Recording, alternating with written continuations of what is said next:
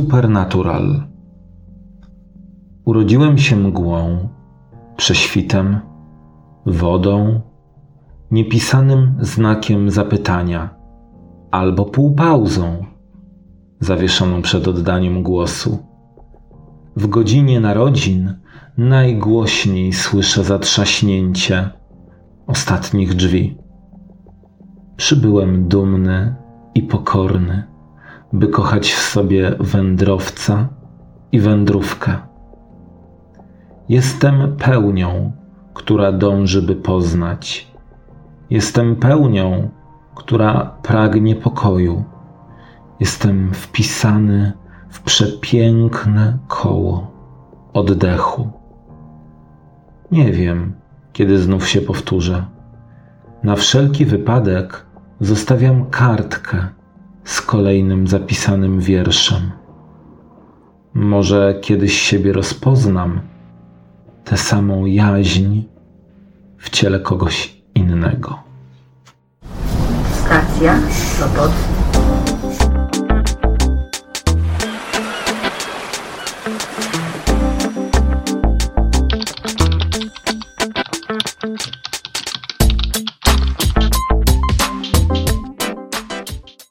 Dobry. Dobry wieczór.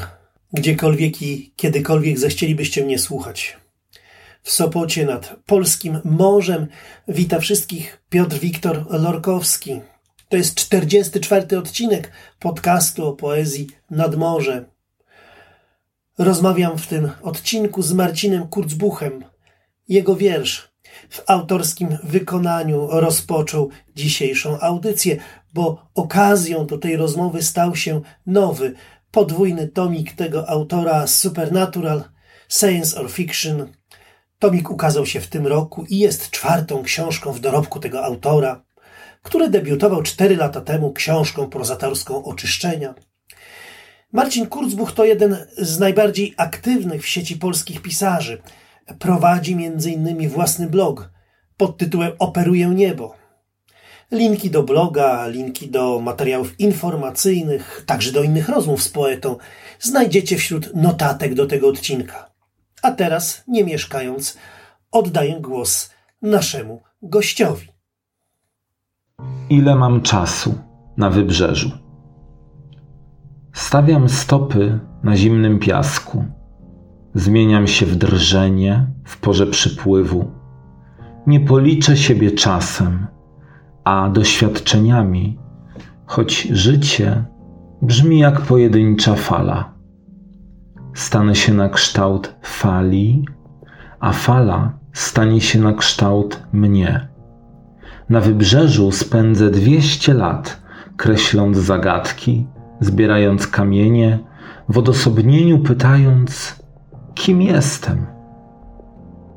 Prawdy są limitowane, bo gdzieś czai się granica.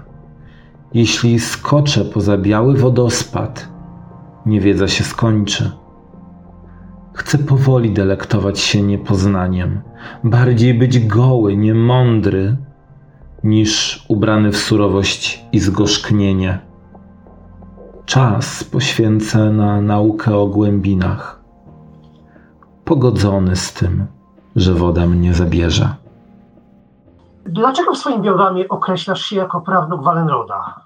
W zasadzie odnośnie tego biogramu to warto, bo nie każdy też ma okazję zobaczyć książkę fizycznie w pierwszym kontakcie, kiedy o niej mówimy, to warto powiedzieć, że w ogóle tam się pojawia taka rezygnacja świadoma z biogramu jako takiego, jakiejś mojej drogi artystycznej, na rzecz biogramu, który dopełnia obraz całości tomiku.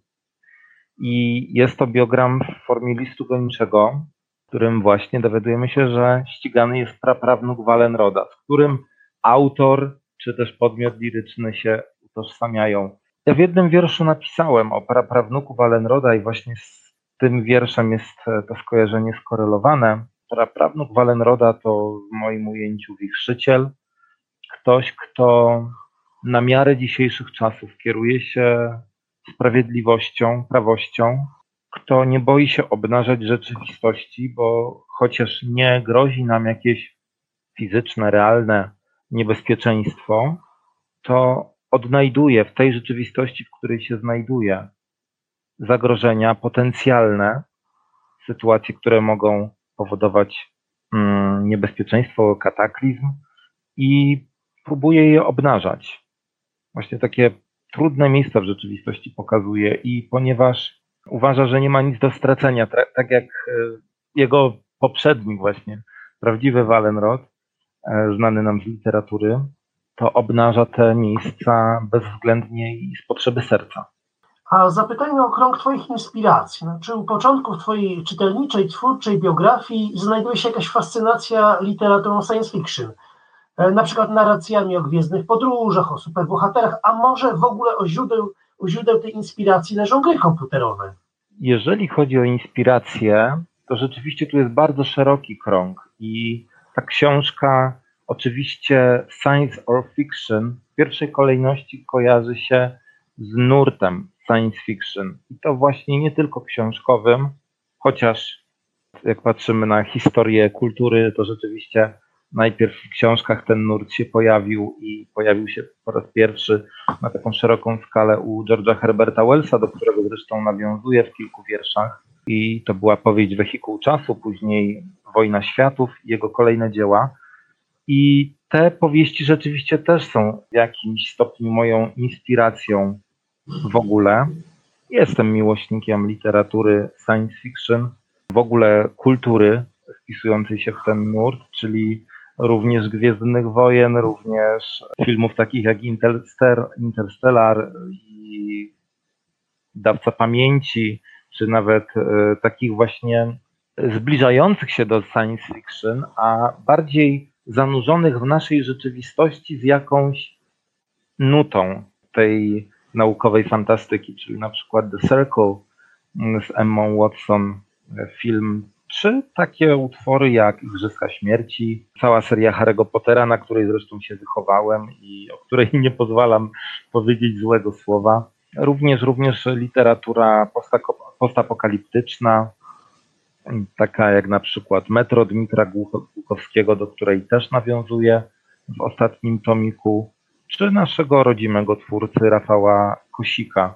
Takie powieści tutaj mam na myśli jak Różaniec czy Mars. Więc jest to bardzo szeroki krąg literacki, ale w ogóle kulturowy i właśnie również krąg tekstów kultury moim zdaniem wpisują się już dzisiaj gry komputerowe. I tutaj zapytałeś mnie o gry komputerowe i jest taka jedna szczególnie seria, którą postanowiłem e, przedstawić czytelnikom mojego tomiku. Jest to seria gier e, Mass Effect. Jest to rzeczywiście uniwersum takiego typowego science fiction, gdzie akcja dzieje się mm, gdzieś w XXIII wieku i rzeczywiście wykorzystuje, wykorzystuje te inspiracje, pokazując, że literatura piękna, do której poezja zdecydowanie się zalicza, może korzystać z różnych źródeł. A teraz właśnie trzeba by zapytać o prawdę w poezji. E, czy prawda, którą nam objawia poezja lub która objawia się w poezji, bo, bo, bo takiej prawdy Twoje wiersze dotykają. E, staje się dla poety i czytelnika poezji błogosławieństwem czy przekleństwem? Czy uspokaja, czy przeciwnie? E, niesie ze sobą cierpienie, traumę? To jest zawsze, wydaje mi się, największy dylemat.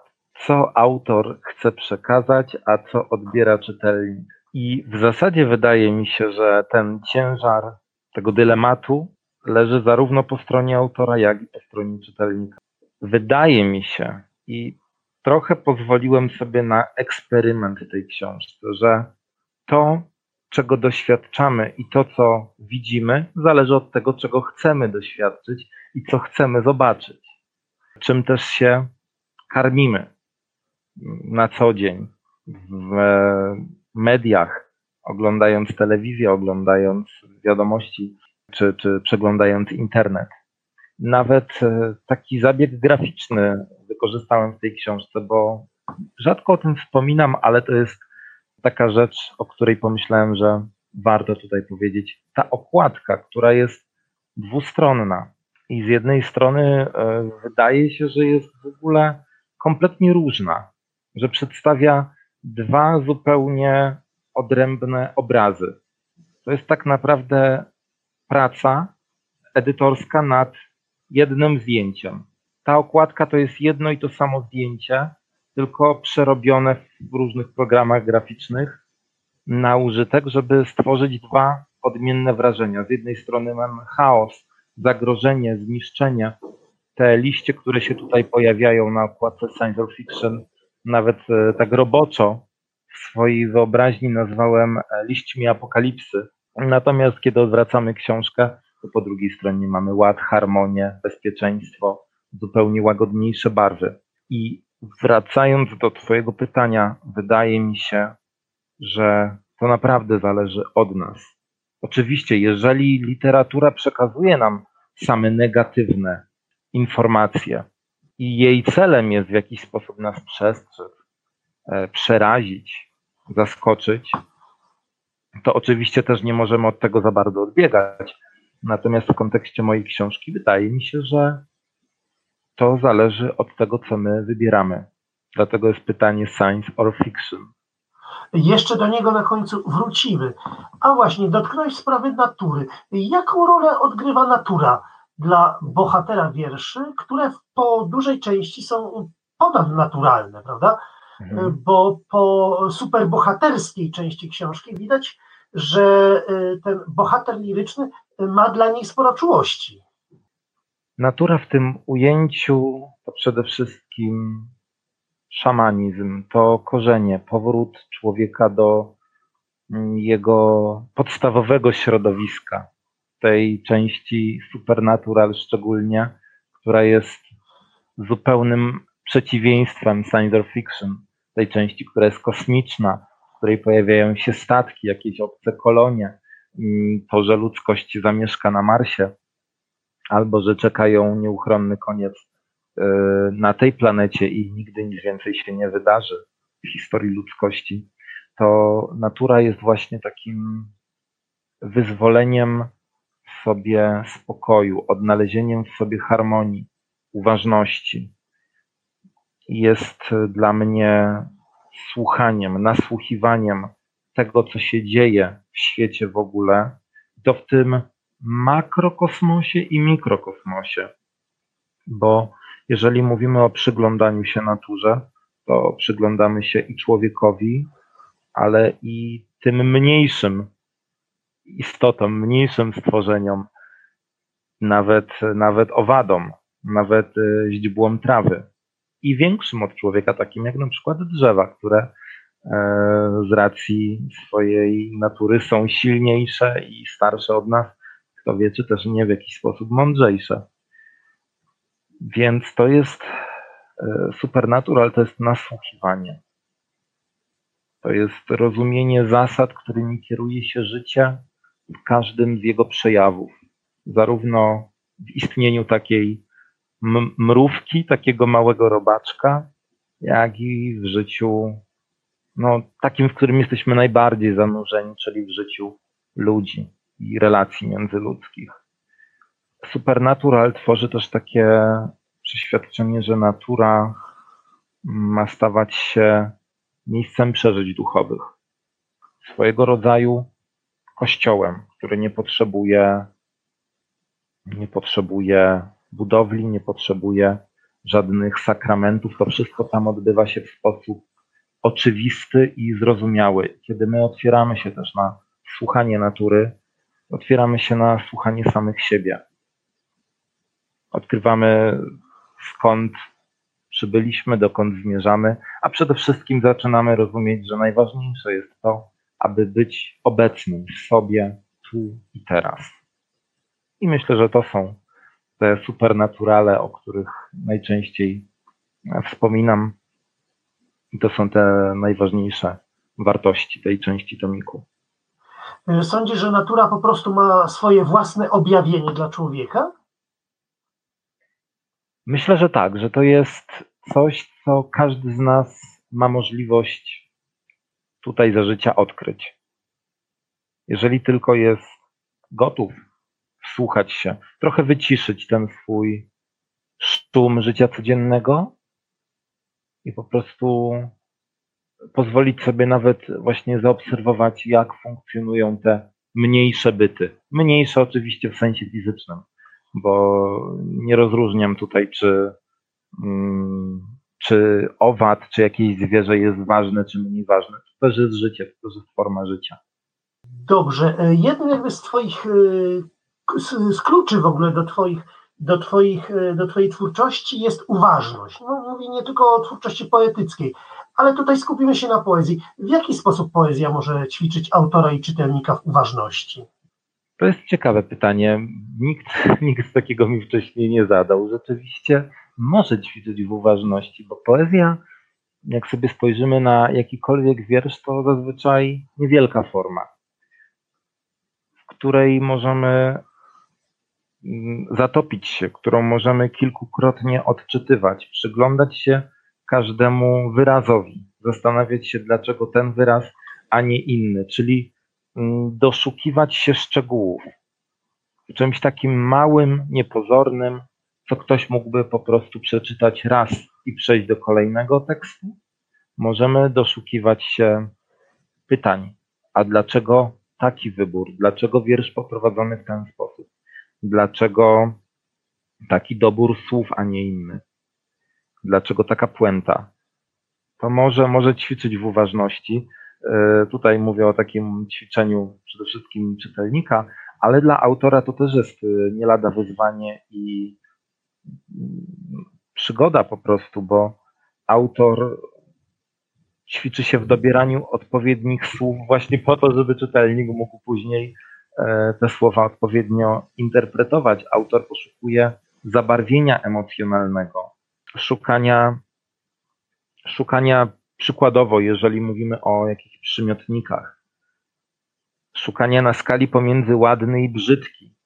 I tu się okazuje, że mamy osobliwego, wyjątkowego, urokliwego, odrażającego, różne, różne kategorie piękna i brzydoty, która też poniekąd, e, jak nam literatura dwudziestowieczna udowadnia, może być formą piękna. Także Myślę, że to jest dla autora najciekawsze ćwiczenie uważności.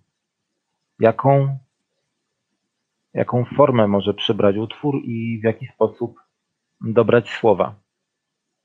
Czy wszystko tam już jest tak dokręcone maksymalnie w tym tekście, że nie da się już nic poprawić? To warto do tego dążyć. Tutaj Mogę wspomnieć właśnie o Joasi Nowocień, z którą pracowałem jako z redaktorką tego tomiku. I właśnie w ten sposób, ponieważ ona też jest bardzo uważną osobą, nie tylko autorką, ale w ogóle człowiekiem uważnym. Też w ten sposób pracowaliśmy, dokręcaliśmy po prostu każde słowo i czasem te nasze prace nad jednym tekstem trwały po kilka godzin. A że tomików, a że wierszy w tomiku jest 40, no to racja była taka, że po prostu wiele godzin spędziliśmy nad, nad tą pracą, ale właśnie pomogło to też na pewno zarówno mnie, jak i jej w takim doskonaleniu uważności na słowa. Na koniec wracamy do tytułu książki, która jest pretekstem naszego spotkania. Jak byłbyś rozstrzygnął dylemat? Nauka czy fikcja? I to jest to, o czym już powiedziałem wcześniej, że ciężko jest to rozstrzygnąć. Pytasz mnie w kontekście tego tomiku? No przede wszystkim w kontekście tego, mhm. tego tomiku, ale także jakby w, w kontekście Twoich doświadczeń intelektualnych czy duchowych. Mhm. Specjalnie jako autor postawiłem to OR pomiędzy science fiction, żeby nie musieć odpowiadać na to pytanie, bo to jest e, trochę takie to jest właśnie zagadka.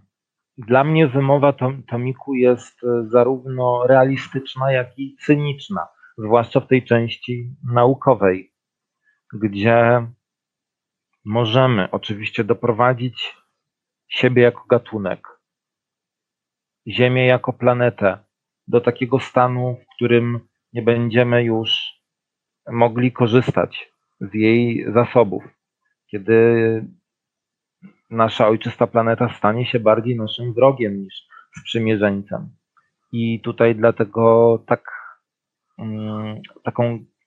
gromadą aż czerpię z tych wszystkich inspiracji twórczości science fiction w ogóle, tych filmów, o których wspomniałem, tej literatury czy gier komputerowych. Natomiast pytanie, jakie my mamy możliwości jako pojedynczy ludzie, żeby cokolwiek zmienić w tym ogólnym obrazie cywilizacji, który tworzymy na co dzień. Ja, jako zwykły Marcin Kurzbuch, nie mam zbyt wielkiego pola do działania. Oczywiście mogę stosować, powiedzmy, segregacji śmieci, żeby nie, żeby gdzieś dbać bardziej ekologicznie o, o to, co wokół mnie. Mogę zużywać mniej wody. Mogę dbać o to, żeby nie było non-stop zapalone światło, czy wyłączone, żeby były urządzenia u mnie w domu, kiedy z nich nie korzystam. I mogę naprawdę masę takich mikro y, czynności wykonywać, ale ostatecznie to nie ode mnie i nie od ciebie jako jednostek, nie od nas zależy. To są rzeczy na tak wielką skalę, że my jako ludzie po prostu przy tym jesteśmy jak tyłek w kosmosie. Bo mierzymy się również z gigantami, z, przedsięb z przedsiębiorstwami, z jakimiś firmami, które generują i zużywają więcej energii niż my w ciągu całego naszego życia prawdopodobnie.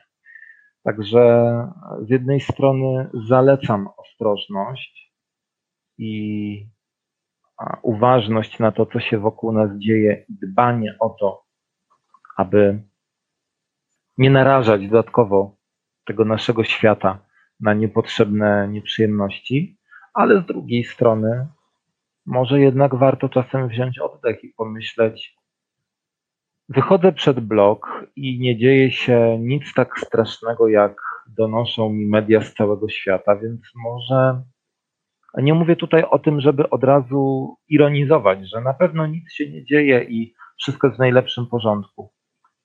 Ale może takie nakręcanie się na wizje katastroficzne, a my to lubimy. To widać po tym właśnie, jaką tworzymy literaturę, jakie tworzymy filmy kręgu science fiction. Tam zawsze jest jakieś zagrożenie. Tam zawsze nam coś grozi coś może się wydarzyć niepokojącego, coś, co kompletnie przerwie nasz e, ciąg istnienia. To może warto wziąć oddech i po prostu zastanowić się, co ja mogę zrobić dla siebie i dla moich bliskich tu i teraz. Więc wybacz, nie odpowiem na pytanie science fiction, bo dla mnie jest 50% na 50 w tym, w tym pytaniu. Tak, musimy dbać o to, co mamy i nie pozwalać na to, żeby tak po prostu nasza planeta niszczała żeby traciła na swoim pięknie. Ale z drugiej strony nie dajmy się też zwariować wszystkim nurtom, które skądinąd wiadomo też, niektóre organizacje po prostu bardziej walczą o, o zyski, o pieniądze niż tak naprawdę o ekologię. Więc w tym wszystkim myślę, że odpowiedzią jest balans. I uważność. I uważność, dokładnie, żeby być po prostu człowiekiem w tym wszystkim.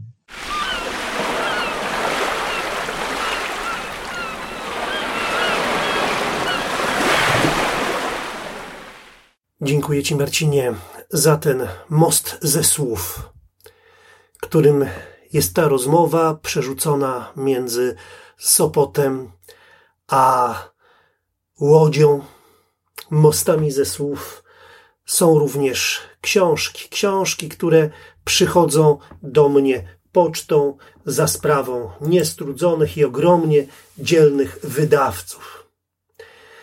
Mogę tutaj co nie jest żadną nowiną, zawsze liczyć na niezawodnych wydawców ze Szczecina. Niestrudzony Cezary Sikorski z zaułka wydawniczego Pomyłka obdarował mnie awangardowymi wierszami Leszka Szorugi, zawartymi w tomie Istnienie. A niedługo po nich Paweł Nowakowski z wydawnictwa Forma przysłał mi ogromną paczkę, e, która zawiera bardzo ale to bardzo różne pozycje, bardzo różne nowości. Tradycyjnie zacznę tutaj od poezji i Pośród książek poetyckich znalazłem tomik Marka Maja, Teorie naiwne, później zbiór wierszy Paole, Paola Kinega, Powrót do Brytanii, w wyborze, w opracowaniu, w tłumaczeniu nie byle kogo, bo samego Kazimierza Brakonieckiego, wielkiego znawcy poetyckiej Brytanii. Dalej proza, gruba, bardzo porządna powieść Jarosława Jakubowskiego, Wojna. Dalej, jeśli chodzi o pojedyncze książki prozatorskie, to płomiennie obojętny prozy Bogusława Kierca, znanego no przede wszystkim jako poeta. Dalej, zupełnie nowy autor, nowy dla mnie, Andrzej Ballo, Made in Roland. Dalej, eseja, eseje, zapiski, notatnik i modlitewnik drogowy drugi Henryka Wańka. No i coś, na co zawsze czekam, jeśli idzie o prozę z wielkim, z wielkim napięciem i każdy, każdą z takich książek czytam bardzo uważnie i nigdy mnie one nie zawiodły. Mianowicie antologia współczesnych polskich opowiadań datowana na rok 2020. E, nigdy, nigdy, jak Wam już chyba mówiłem, nie e, zawiodły mnie te właśnie świetnie dobrane opowiadania. Ten tom jest tutaj szczególnie gruby e, w sam raz na długie jesienne czy przedzimowe wieczory. Jeśli idzie jeszcze o o teksty dramatyczne. Dramat w jednym akcie Krzysztofa Ćwiklińskiego, zaty zatytułowane Nocny, Nocny Gość. No i na koniec e, nowy numer elewatora poświęcony Chinom. Kochani, y, naprawdę Paweł Nowakowski robi co może, żeby nasze życie książkowe, żeby nasze y, życie lekturowe tutaj było jak najciekawsze, żeby nam przynosiło jak najwięcej odkryć. Obu wydawcom, obu szczecińskim wydawcom składam bardzo, ale to bardzo serdeczne podziękowania i trzymam kciuki za ich starania.